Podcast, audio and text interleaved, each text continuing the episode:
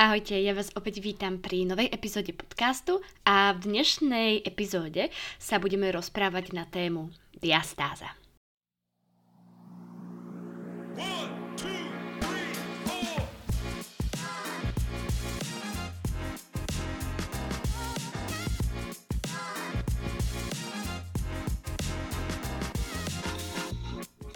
Moje meno je Jessica a ja vás vítam v Jazz podcaste. Je to podcast o fyzioterapii, pohybe, zdravom tele, zdravej životospráve a všetkému, čo k tomu patrí.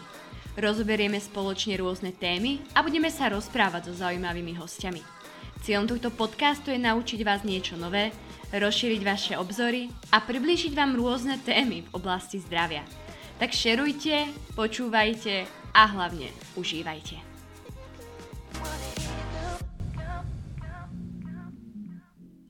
Som veľmi rada, že ste si opäť zapli túto epizódu a na úvod eh, by som vám chcela poďakovať za to, že teda podcast počúvate, že ho šerujete a že mi píšete veľmi pekné uh, spätné väzby. A podcast nahrávam vo svojom voľnom čase a o to viacej uh, ma to, toho času naozaj stojí a preto si neviete ani len predstaviť, uh, keď mi napíšete nejakú spätnú väzbu alebo podcast zazdieľate, ako veľmi ma potešíte. Takže ja som vám chcela takto na začiatok uh, poďakovať. A v dnešnej epizóde budem po dlhšej dobe sama a nemám tu žiadneho hostia a dnes sa budeme baviť uh, na tému diastázy. Uh, Porozprávame si dneska trošku viacej o tejto problematike, alebo teda o tejto téme. Preberieme si nejak stručnosti zo začiatku nejakú anatómiu, aby sme mali taký lepší vhľad do tejto problematiky. Potom si povieme niečo o diastáze, aké sú práve teda rozdiely medzi diastázou, rozostupom, kedy je diastáza funkčná, kedy naopak štruktúrálna, koho postihuje, aké sú rizikové faktory, ako ju vieme diagnostikovať, až sa dostaneme k tomu, ako s diastázou vieme pracovať. Ešte by som povedala k tomu toľko, že Sú to iba nejaké moje pohľady, nechcem, aby ste to brali ako nejakú striktnú dogmu, dogmu, to je to správne slovo, pretože každý fyzioterapeut nejako pracuje, má na jednotlivé témy rôzne uhly pohľadu a naozaj nechcem, aby ste si mysleli, že to, čo ja tu budem práve teda rozprávať, uh, tak to musí mať úplne každý. Vravím, je to nejaký môj pohľad na túto tému a ako ja k uh, tejto problematike pristupujem či už so svojimi uh, pacientkami alebo celkovo, aké mám na ňu ja názory. Takže budem rada, keď si z toho odniesiete to, čo vy uznáte za vhodné a po prípade, ak budete mať nejaké otázky a budem vám vedieť na ne odpovedať, tak vám na ne veľmi rada odpoviem. Takže ja to nebudem obkecávať a poďme sa vrhnúť rovno na to. Čo sa týka diastázy, keby ju mám nejako charakterizovať, tak diastáza je to rozostup brušného svalstva, ktorý postihuje nielen ženy po pôrode, ale postihuje aj športovkyne, postihuje aj malé deti, a postihuje aj dospelých mužov. Takže nie je to téma, ktorá sa týka len žien, ale my sa dneska budeme predovšetkým baviť o tých ženách, či už potom tehotenstve, ale aj myslím si, že zabrneme do tej uh, témy, čo sa týka športovkyni. Často sa tá diastáza považuje ako za nejakú diagnozu. Ale ak by som mala byť úprimná, tak uh, keď som bola práve teda na kurze uh, diastázy v Brne, tak uh, to tak potvrdilo, dá sa povedať, že nejaké moje myšlienky, že tá samotná diastáza, alebo tú diastázu by sme nemali brať uh, len ako nejakú diagnózu, skôr ju tak ani moc asi neberieme, ale berieme ju skôr ako nejaký príznak príznak niečoho, že asi nie je niečo úplne OK, uh, respektíve nie že OK, ale niekde sa možno niečo deje a na základe toho tá diastáza sa objavuje. Uh, tých príčin, prečo tá samotná diastáza môže vzniknúť, je naozaj uh, pomerne veľké množstvo, ktoré si za chvíľočku povieme. Ale ešte by som teda predtým, ako hupneme uh, do tej problematiky, povedala také základy, čo sa týka tej uh, anatómie, pretože budeme sa baviť o nejakom priamom brušnom svale, budeme sa uh, baviť o transversus abdominis, čiže o svale, ktorý je súčasťou, dôležitou súčasťou hlbokého stabilizačného systému, ktorý nám ide od uh, chrbtice, čiže od páteže, dá sa povedať, že až tak celé to brucho alebo tú uh, brušnú dutinu, tak by som povedala, obaluje. A budeme sa baviť o nejakých šikmých brušných svaloch, budeme sa baviť o bránici, budeme sa baviť o svaloch panového dna, čiže to sú všetko dôležité dôležité nejaké anatomické názvy, ktoré by som tu chcela možno v, veľmi v rýchlosti vysvetliť, aby sme boli na nejakej rovnakej úrovni, keď sa budeme o tom baviť. Uh, dôležité, dôležitá tá funkcia v rámci tej uh, diastázy, alebo čo k tomu prispieva, je samotná koordinácia, by som povedala, všetkých týchto svalov, aj samotnej bránice, aj svalov panového dna pretože, ako som už povedala na začiatku, tá diastáza je rozostup priamého brúšneho svalstva. Ten priamy brúšny sval, máme, sú to také dva pásiky, by som povedal, sú to tie tehličky a tieto dva svaly sú spojené v strede, v oblasti práve teda pupku, čiže ako máme pupok až smerom hore a dole, takzvaným väzivom, ktoré my nazývame linea alba. Čiže všetky tieto štruktúry, ako som už povedala, priamy brušný sval, musculus transversus abdominis, eh, šikme svaly, bránica, aj panmovedno a aj linealba, neviem, či som ju už povedala alebo nie, sú dôležité nejaké anatomické štruktúry, ktoré si tu budeme viackrát akéby ešte uh, spomínať a ku, ktorým sa postupne dostaneme. Keď sa dostaneme pomaličky bližšie k tej samotnej diastáze, tak je dôležité v praxi rozoznať, že či sa skôr jedná o diastázu, alebo sa jedná len o rozostup. Keď som pozerala nejaké rôzne štúdie, respektíve keď som ich čítala, tak v súčasnosti dá sa povedať, že využívame tú, tú škálu alebo ten hlavný rozdiel medzi tou diastázou a rozostupom je, rozostupom je v, v rámci tej veľkosti. My tu diastázu berieme, pokiaľ je ten rozostup viac ako 2 cm, ale len ten rozostup, uh, ktorý je častokrát funkčný, uh, berieme do tých 2 cm. Teraz dúfam, že ste sa v tom nestratili, ale ten ešte raz, čiže ten rozostup je akýby do 2 cm a diastáza je už nad 2 cm. Ono je to také trošku klamné, pretože v tej angličtine sa to volá teda diastázis recti, abdominis, a ono v preklade dá sa povedať, že my to bereme ako rozostup, ale a zase v tom našom takom fyziom slovníčku by som skôr povedala, že ten rozostup je do tých 2 cm a tá diastáza akéby nad, tým, nad tie 2 cm. Dúfam, že ste sa v tom teraz uh, nestratili, ale dôležité je to akéby roz, roz, rozoznať, pretože ten rozostup môžeme mať úplne každý. Ja sama napríklad ho mám a zase je otázne, že prečo vzniká, môže to byť zase z viacerých dôvodov, ale je dobré vedieť, napríklad pokiaľ žena pred pôrodom alebo ešte pred samotným otehotnením vie o tom, že má ten mierny uh, rozostup, pretože môže tam byť potom nejaká väčšia náchylnosť práve teda na vznik tej diastázy, ale vravím, opäť môže, ale aj nemusí. Uh, keď sa dostaneme k tej diastáze, tak um, v rámci tej diastázy je dôležité, aby sme vedeli, že či sa jedná o štruktúrálnu alebo funkčnú diastázu. Tá štruktúrálna diastáza znamená, že dochádza práve teda už k nejakej štruktúrálnej zmene. Napríklad môže dochádzať práve k natrhnutiu tejto linei alby. Naopak tá funkčná je len, že je tam práve teda nejaká porucha funkcie, čiže my ju vieme do veľkej časti tú funkciu natrénovať a dokážeme, aby naozaj tá diastaza sa či už do určitej miery zatiahla, alebo aby tam, aj keď tam tá diastáza stále bude, aby bola vlastne funkčná. Čiže aby tam bola tá funkcia tých všetkých svalov a celkovo tých štruktúr, o ktorých sme si nedávno povedali alebo ktoré sme si práve teda uh, nedávno spomenuli. Samozrejme, pokiaľ je tá diastáza aj štruktúrálna, tak uh, my dokážeme stále pracovať na tej, na tej funkčnej časti, čiže môže tam byť aj nejaká štruktúrálna zmena, nejaký štruktúrálny problém, ale my dokážeme tú funkciu naozaj vycvičiť, vytrénovať aby nerobila ďalej nejaké problémy. Samozrejme, pokiaľ tá diastáza je nejaká výrazne veľká, tak je tam, dá sa povedať, že sa odporúča to už konzultovať práve teda aj s lekárom, ale do toho by som asi úplne nezabiehala, pretože to už je, dá sa povedať, že taká, taká by som povedala, že téma, ktorú fakt asi viacej treba riešiť už s tým samotným lekárom, že či sa tam tá operácia zíde, alebo respektíve či tú operáciu praktikovať, spraviť, alebo naopak nie. Čiže tam sa dochádza práve teda k tomu, že sa tam tá uh, diastáza do určitej akéby miery zašíva. Ak sa nemýlim, neviem úplne naozaj uh, toto presne a ako prebieha tá samotná operácia. Uh, keď sa dostaneme k tomu, prečo tá diastáza akéby uh, vzniká, tak uh, tu nastáva celkom dá sa povedať, že veľa tých vecí, veľa toho dá sa povedať, že tých dôvodov, prečo tá samotná diastáza môže, môže vzniknúť a my si povieme jednotlivé z nich.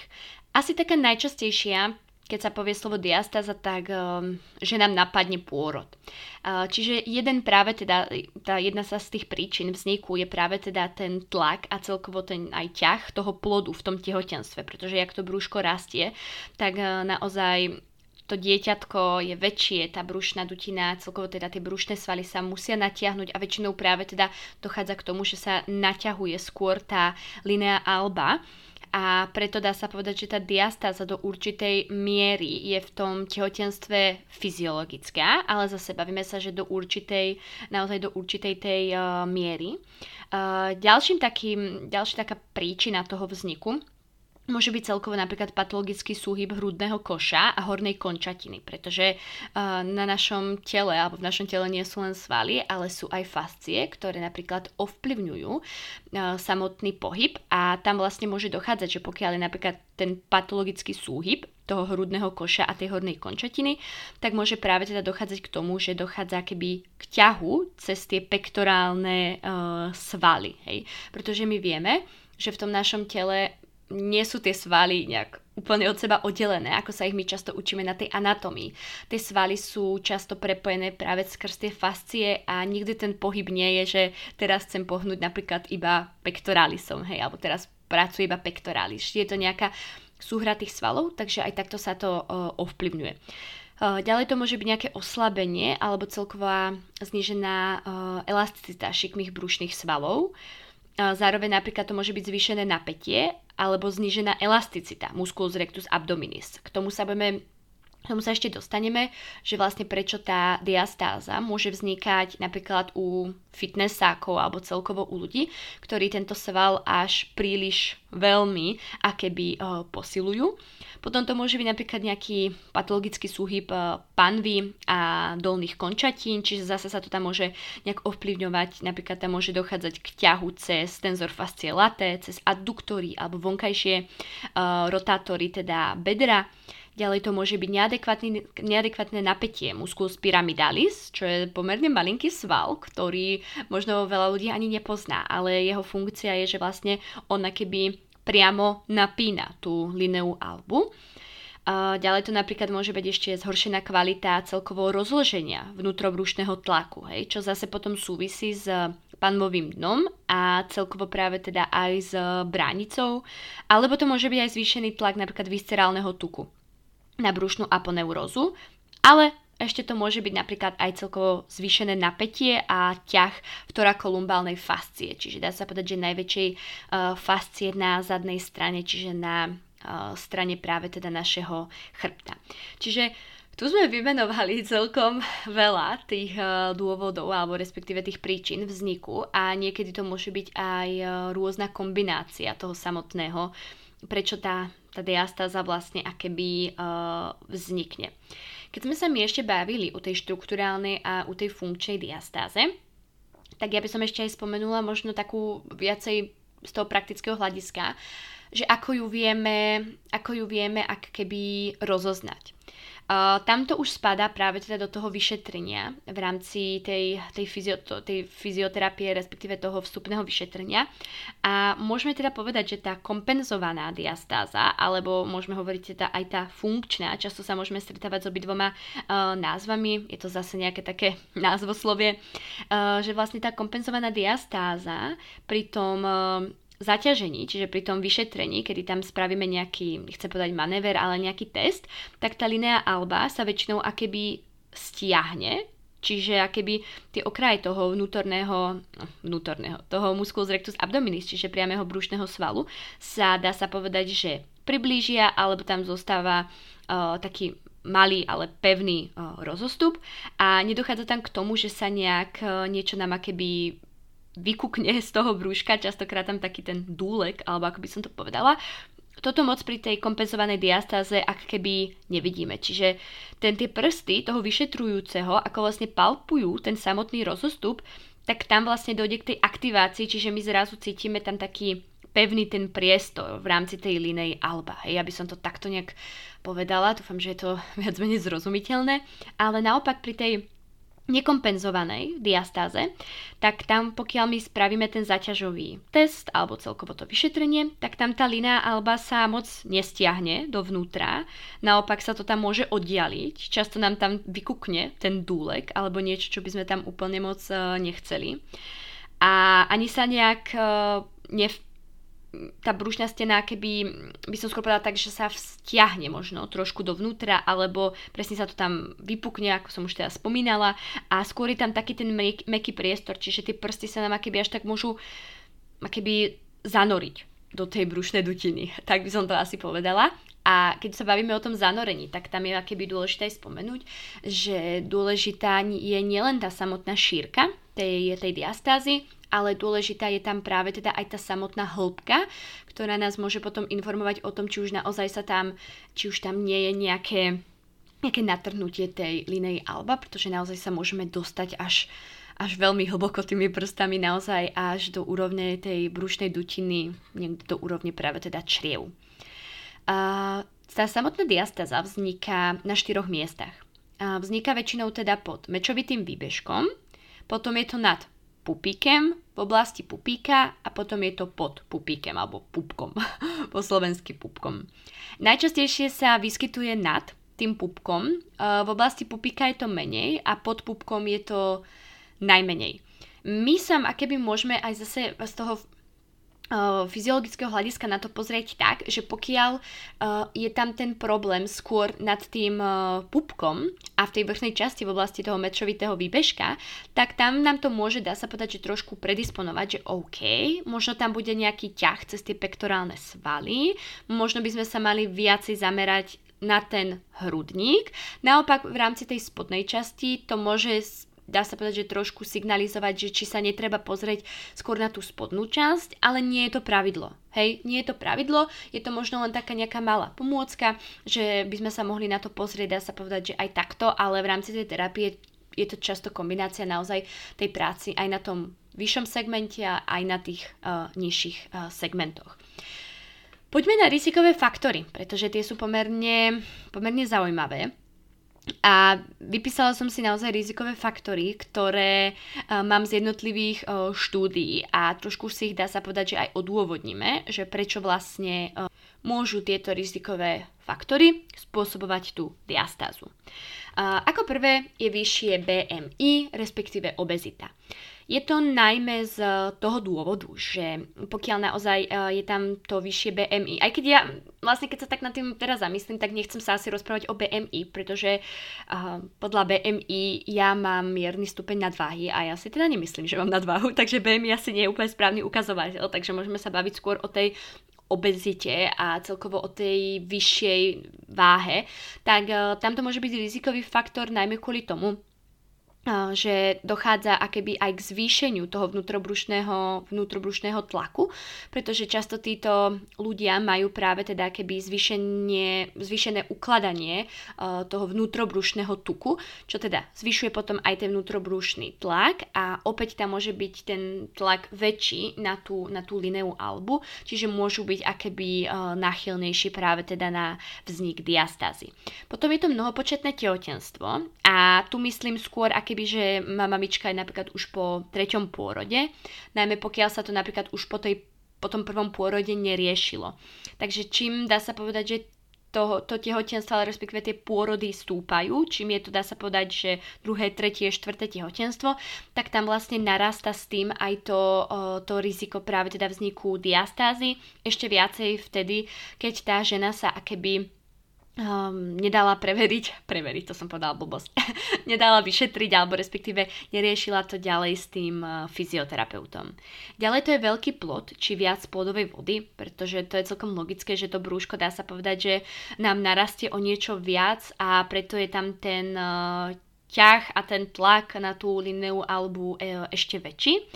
Potom je to vyšší vek. To je celkom zaujímavé, pretože ja si myslím, že tamto súvisí dosť aj cez nejaké hormonálne, hormonálne už zmeny, ale naozaj vyšší vek je jeden z rizikových faktorov vyššej prevalencie práve teda eh, ku vzniku diastázy. Potom je to hypermobilita. Keď sme už pri tých hormónoch, tak tu asi ešte trošku zostaneme, ale celkovo hypermobilita je asi téma sama o sebe, ale predpokladá sa, že pri hypermobilite, čiže nejakej zväčšenej um, klbnej hyb- hybnosti, kedy dochádza práve teda k tej zvýšenej laxicite, čiže keby uh, tie ligamenta sú také viacej, by som podala, naťahovacie,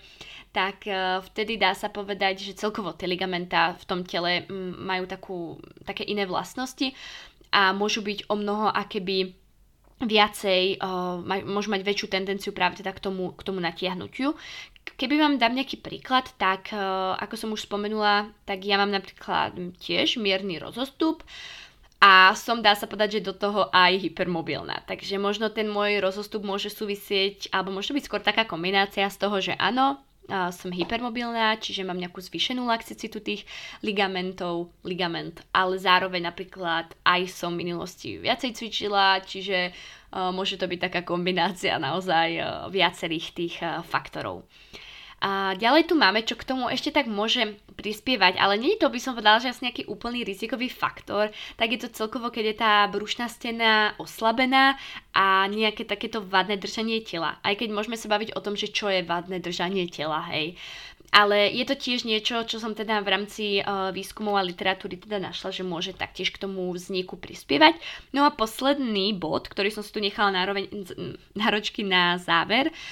v rámci tých rizikových faktorov, tak je to príliš stiahnutý priamy brušný sval, ktorý sa často objavuje u ľudí, ktorí naozaj tento sval nadmerne cvičia. Môžete to napríklad vidieť aj u chlapov, často u tých vysekaných s tými sixpackmi, kedy naozaj ten sixpack nie vždy je úplne taký uh, estetický, ako to môžeme vidieť na rôznych iných fotkách a môžete si všimnúť, alebo si skúste všimnúť, že často u týchto mužov je naozaj ten uh, rozostup uh, vidieť, že naozaj ten pekáč tých buchiet nie je tak úplne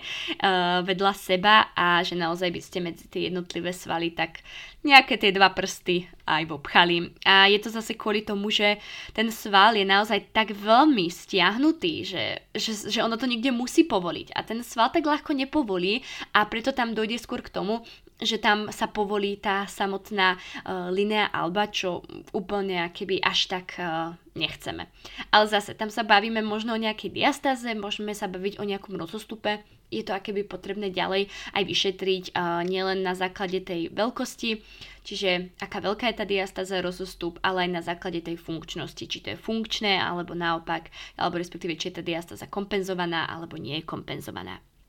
Ako sa tá diastáza teda prejavuje? Uh, už som teda povedala, že môžeme to vidieť, dá sa povedať, že u tých vysekaných aj uh, len na oko, ale často u tých žien um, sa môže objavovať takéto typické vypuklé brúško. Celkovo tá brúšna stena vyzerá byť taká veľmi oslabená. Môže sa tam objavovať taká tá typická striežka alebo ten dúlek pri nejakej zvýšenej namahe. namahe. Pre niekoho to môže byť napríklad len keď vlahu na chrbte napríklad zodvihne hlavu alebo zadvihne dolné končatiny, tak nám to tam môže vyskočiť. Často ženy napríklad udávajú aj taký pocit odpojenia brúšnej steny. Môžu to byť napríklad aj uh, problémy s vyprázdňovaním, pretože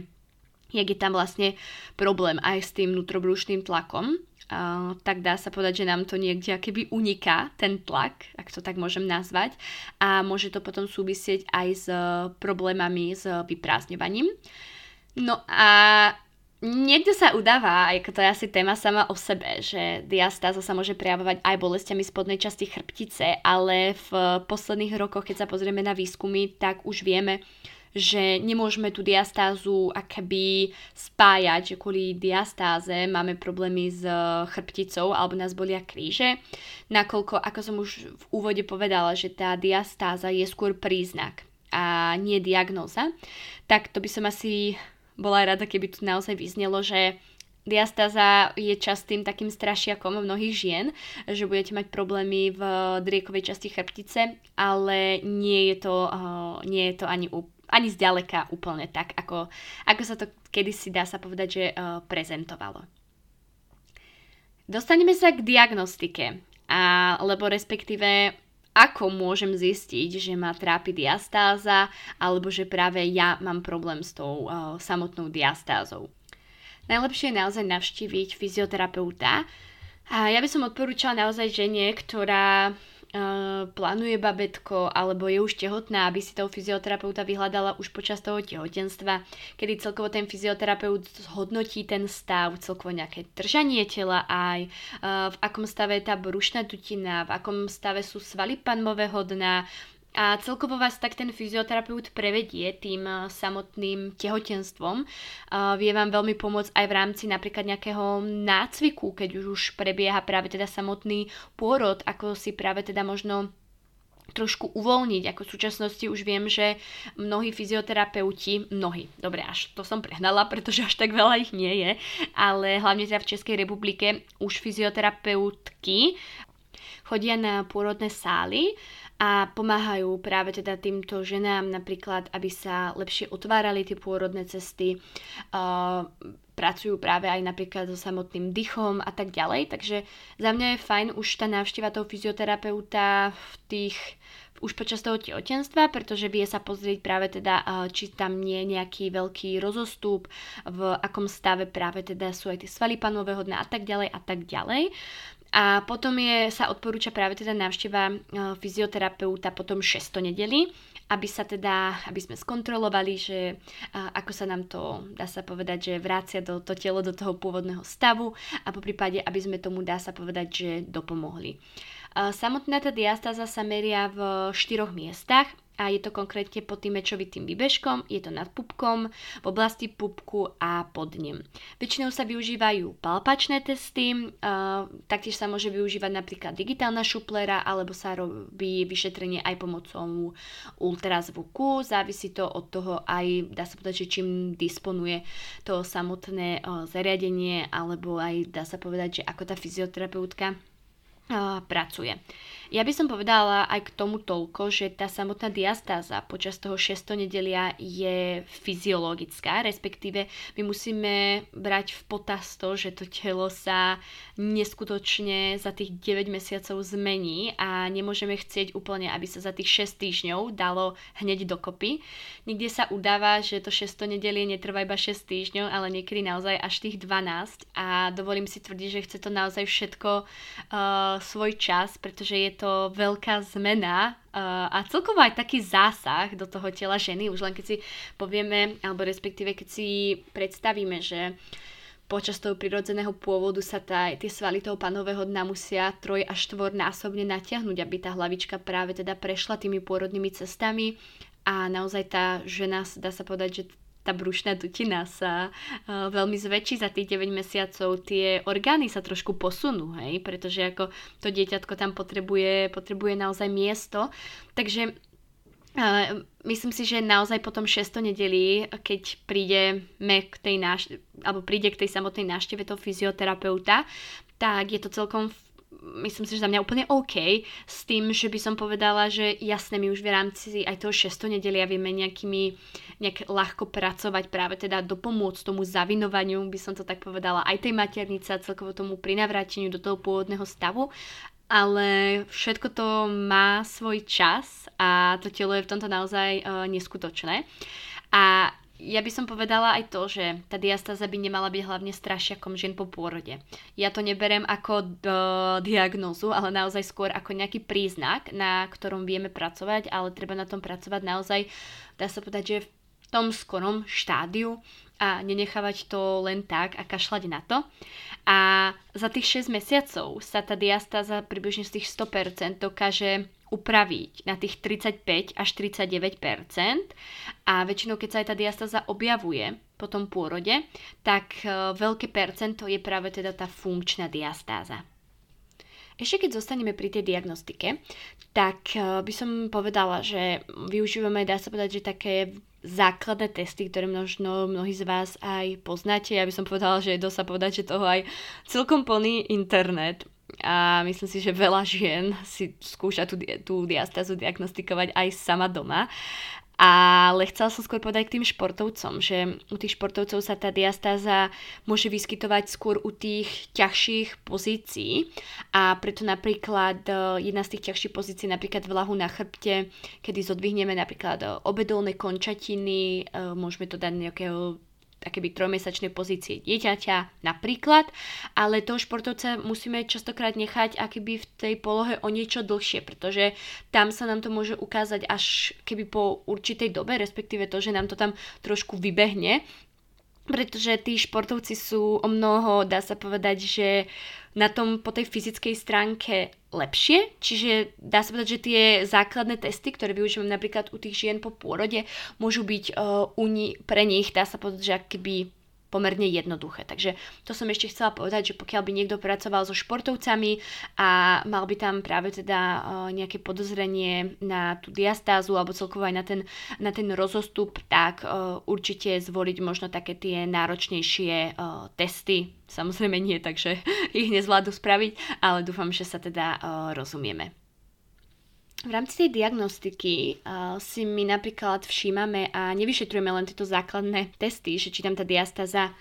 je, ale my si všímame a vyšetrujeme napríklad aj, um, ako dokáže optimálne fungovať uh, bránica, či vieme sa do tej bránice, respektíve či ju vieme používať pri tom dýchaní či tam dochádza práve teda k súhybu, nejakým súhybom práve teda hrudníka, či, do, či je tam dobrá roztažiteľnosť, rozťažiteľnosť po slovensky uh, spodných rebier. Zároveň, uh, či nie je nejak príliš napätý priamy brušný sval, po prípade, či nie sú nejaké trigger pointy v tejto oblasti, trigger pointy v bránici, alebo taktiež aj v tom svale, čo sme sa bavili musculus pyramidalis. Čiže ešte si všímame zase aj uh, súhru svalov panvového dna, čomu by som asi povedala to, že v rámci tej uh, cvičenia aj tej diastázy je vždy dôležité, aspoň za mňa, aby sme začínali od tých svalov toho panvového dna, pretože my ak začneme trénovať to zvýšenie toho vnútrobrušného tlaku, a bude nám to niekde uchádzať, v tomto prípade, že nám to môže uchádzať práve teda, že tie svaly toho panmového dna sú oslabené, tak my si môžeme tú diastázu naopak keby ešte prehlbovať. Takže to som chcela povedať, že tie svaly panmového dna sú taktiež veľmi dôležité a je tam, tá, je tam dôležitá práve, aby tam bola tá koordinácia s týmito svalmi a práve teda aj so samotnou uh, bránicou. Teraz ma ešte napadlo, že keď som vlastne rozprávala o tom, že tá diastáza vzniká v štyroch miestach, tak uh, najmenej, alebo respektíve najmenej prípadov toho vzniku je práve teda v oblasti pod tým samotným pupkom. A to je hlavne z toho dôvodu, že linea alba je v tejto oblasti zhrubšená, respektíve prechádza do linej arkuata, ktorá je o mnoho, dá sa povedať, že pevnejšia. Môžeme si to predstaviť ako taký, taký kolokaný bačok, ja by som to tak povedala. A preto sa keby diastáza alebo ten rozostup tejto spodnej časti stáva alebo je menej častý. Takže to tak ešte trošku k tej anatómii. A možno taká otázka spada, že či my vieme tej samotnej diastáze predísť. A moja odpoveď je, že Nie, nevieme. Akže naozaj by som povedala, že uh, nevieme povedať 100%, že jej dokážeme predísť, ale uh, môžeme sa o to aspoň pokúsiť. A môžeme sa o tom pokúsiť práve teda pomocou cvičenia, ale zase je tu to ale, asi ako vždy je v tej fyzioterapii a to znamená, že nie vždy. A pretože napríklad u veľmi aktívnych športovky, ktoré naopak majú ten rectus abdominis až príliš stiahnutý, by samotné ďalšie cvičenie mohlo skôr spôsobiť, že tá diastáza sa môže zhoršovať ale zase u žien, ktoré majú naopak oslabenú tú brušnú stenu, tak u nich skôr to cvičenie naozaj e, volíme. Ja som si vyťahla aj e, jednu samotnú štúdiu, e, kde teda porovnovali 93 žien, kedy vlastne polovica z nich cvičila a druhá polovica z nich necvičila. Tá skupinka, ktorá cvičila, tak 82% žien bolo následne bez diastázy. Naopak skupinka kde ženy necvičili, tak sa diastáza neobjavila u 28%. Takže tu si myslím, že môžeme povedať, že naozaj je vidieť, že to cvičenie má niečo do seba a že vďaka pomocou už toho cvičenia v rámci toho tehotenstva alebo počas toho tehotenstva vieme tej diastáze zabrániť, respektíve vieme sa aspoň o to pokúsiť. A ja by som tu ešte povedala práve teda aj e, to, že tá samotná diastáza sa po pôrode vie v období tých 6 až 12 týždňov stiahnuť aj sama. A častokrát je potrebné jej len naozaj dopomôcť, pretože môžeme sa stretnúť aj so ženami, ktoré napríklad fyzioterapeuta nevyhľadali po tehotenstve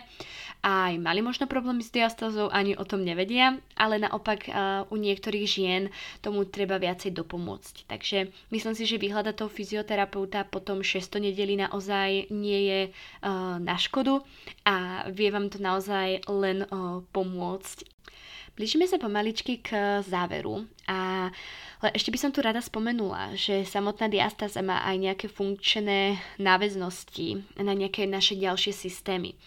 Často môže pri neriešenej tej diastáze môže dochádzať k nejakému ďalšiemu e, reťazeniu, a myslím si, že veľmi často, ako som už načala, uh, môžete poznať to, že diastáza je taký strašiak najmä kvôli bolestiam v oblasti spodnej časti chrbtice. Ja by som povedala, že ako som už teda tiež spomenula, že to nie je úplne tak a skôr by som sa chcela povenovať tomu, že môže mať ďalšie uh, náväznosti napríklad na ústne dno, pretože to ústne dno je taktiež súčasťou toho hlbokého stabilizačného systému. Môže mať náväznosť ale napríklad na hrudnú oblasť, uh, hornú končatinu, ale napríklad aj na dolnú končatinu. Pri tých dolných končatinách to môže byť napríklad v rámci nejakej uh, fasciálnej náväznosti uh, na vnútorné stehna alebo na oblasť triesel, Naopak, v rámci tej hornej časti to môže mať práve teda či už na um, hrudník, alebo práve teda aj na tie prstné svaly, ako sme sa bavili. Takže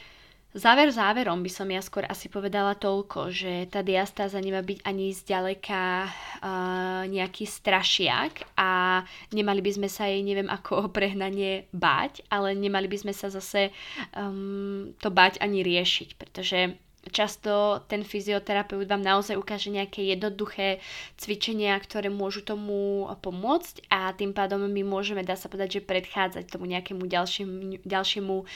reťazeniu. Ja nechcem hlavne, aby to bolo pre ženy, aby bola diastáza pre ženy nejakým veľkým strašiakom, pretože mm, tam, kde je strach, tak tam často oh, sú potom ďalšie problémy. Takže to by som tu určite chcela, chcela spomenúť. A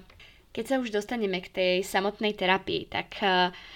jasné, že sa tu nedá uh, povedať uh, jednotlivé cviky alebo čo, čo treba robiť, pretože je, to zase veľmi individuálne aj skrz tú samotnú diagnostiku. Ale keby to počúvala napríklad žena, ktorá bude za chvíľku rodiť alebo naopak už je po pôrode, tak by som povedala asi toľko, že už po samotnom tom pôrode my vieme dopomôcť k tomu zavinovaniu, či už napríklad pomocou šatky, ktorá je, dá sa povedať, že podľa mňa aktuálne veľmi populárna. Niekde hovoria aj o zavinovacích pásoch, ale za mňa je lepší materiál, ktorý je akéby tvrdší, či je to napríklad nejaký lan a nie je to, dá sa povedať, že takéto, takéto to pružné, ako často môžeme my vidieť tie bederné pásy, takže Dopomôcť tomu vieme práve teda už po tom tehotenstve, alebo respektíve po tom pôrode v rámci tej, toho šatkovania. Vieme tomu dopomôcť len nejakým napríklad hladkaním brušných svalov práve teda e, od strán k smerom pupku. Prežiť dá sa povedať, že to 6. nedelie v čo najväčšom pokoji, užívať si to babetko a celkovo dbať e,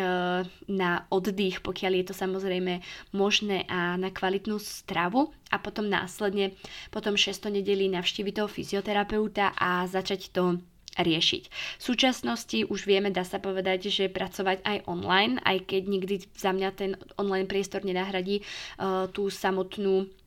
návštevu toho fyzioterapeuta, ale zase chápem, že pre mnoho mamičiek a pre mnoho ľudí mm, nie je tá fyzioterapia úplne dostupná priamo v nejakom meste, pokiaľ ste napríklad niekde z dediny, často je to potom problém aj kde nechať bábetko, nie každý má možnosť práve teda nejakého pestovania, už napríklad u starej mamy, alebo že s ním aktuálne bude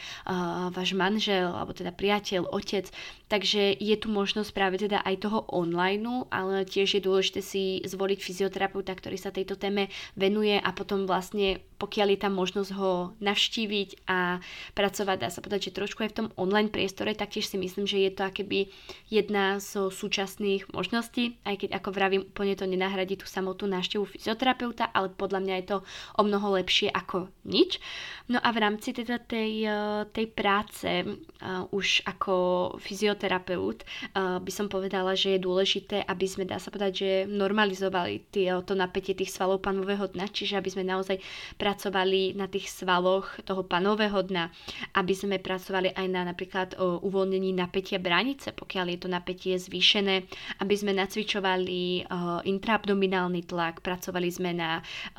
bráničnom dýchaní, aby sme normalizovali napätie napríklad práve teda toho svalu musculus pyramidalis, o, zároveň aby sme napríklad skvalitnili celkovú excentrickú, ale aj kontrakciu normálne šikmých brušných svalov, aby sme celkovo vedeli pracovať eh, s hornými končatinami, s pánvou, ale aj s dolnými končatinami. A aby sme postupne mm, to cvičenie naozaj previedli do tých každodenných funkcií a do tých, alebo nie funkcií, každodenných aktivít. A aby sme naozaj dbali aj na nejaké to optimálnejšie držanie toho tela, pretože síce si zacvičíme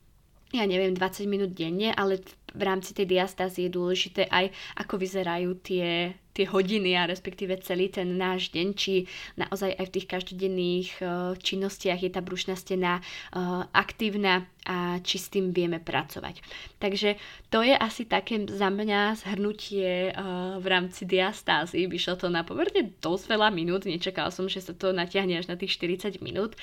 A sú to také moje postrehy, moje myšlienky a nejaké také uh, moje body, ktoré som si tu spísala, ktoré som vám práve teda akoby uh, chcela ďalej povedať a ďalej akéby predať. Uh, opäť sa budem opakovať, že tá tie pohľady a celkovo tá práca s tou diastazou, ale nielen s diastazou, celkovo toho fyzioterapeuta je u každého individuálna, preto to berte ako možno nejaký dobrý odrážací bod a zoberte si z toho to, čo vy potrebujete. No a záverom, záverom, záverom by som ešte povedala, že tá terapia, alebo respektíve tá dĺžka tej terapie bude u každého vyzerať inak. Spada tam viacero uh, rôznych faktorov, takže neporovnávajte sa. Niekomu naozaj môže trvať alebo môže potrebovať iba naozaj dopomoc. Niekomu to môže trvať naozaj dlhšie. Hlavne treba pravidelne cvičiť, pravidelne sa tomu venovať. Už po nejakých šiestých týždňoch naozaj tej cieľenej terapie môžete vidieť e, rozdiely. Už napríklad aj po prvom cvičení môžete vidieť, že aha, tá brušná dutina tá, alebo tá brušná stena je viacej spevnená. E, častokrát napríklad môžete vidieť, že ráno je tá brušná stena taká viacej pevná, večer je už skôr taká unavenejšia. Je to úplne, úplne normálne samozrejme treba dať tomu naozaj čas a treba hlavne teda chcieť a vyhľadať teda fyzioterapeuta, ktorý naozaj sa tejto téme venuje a ktorého naozaj táto problematika baví, pracuje s, týmto, s týmito ženami.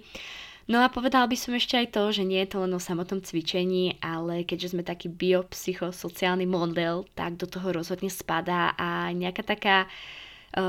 psychosociálna zložka a dôležitá mi tam naozaj aj tá psychika, chcieť a kvalitný oddych. Takže chce to všetko len čas uh, makať na sebe a myslím si, že to bude super. Takže toľko asi k záveru tejto epizódy. A pokiaľ sa vám epizóda páčila a dopočúvali ste ju až sem, budem rada, keď ju zazdielate medzi uh, vašich priateľov, medzi koľkoľvek po prípade, pokiaľ by niekto potreboval poradiť, kľudne sa na mňa obráťte, pokiaľ budem vedieť, tak rada pomôžem. No a som rada, že ste to dopočúvali až sem a ja sa budem tešiť pri ďalšej epizóde podcastu. Majte sa krásne a ahojte.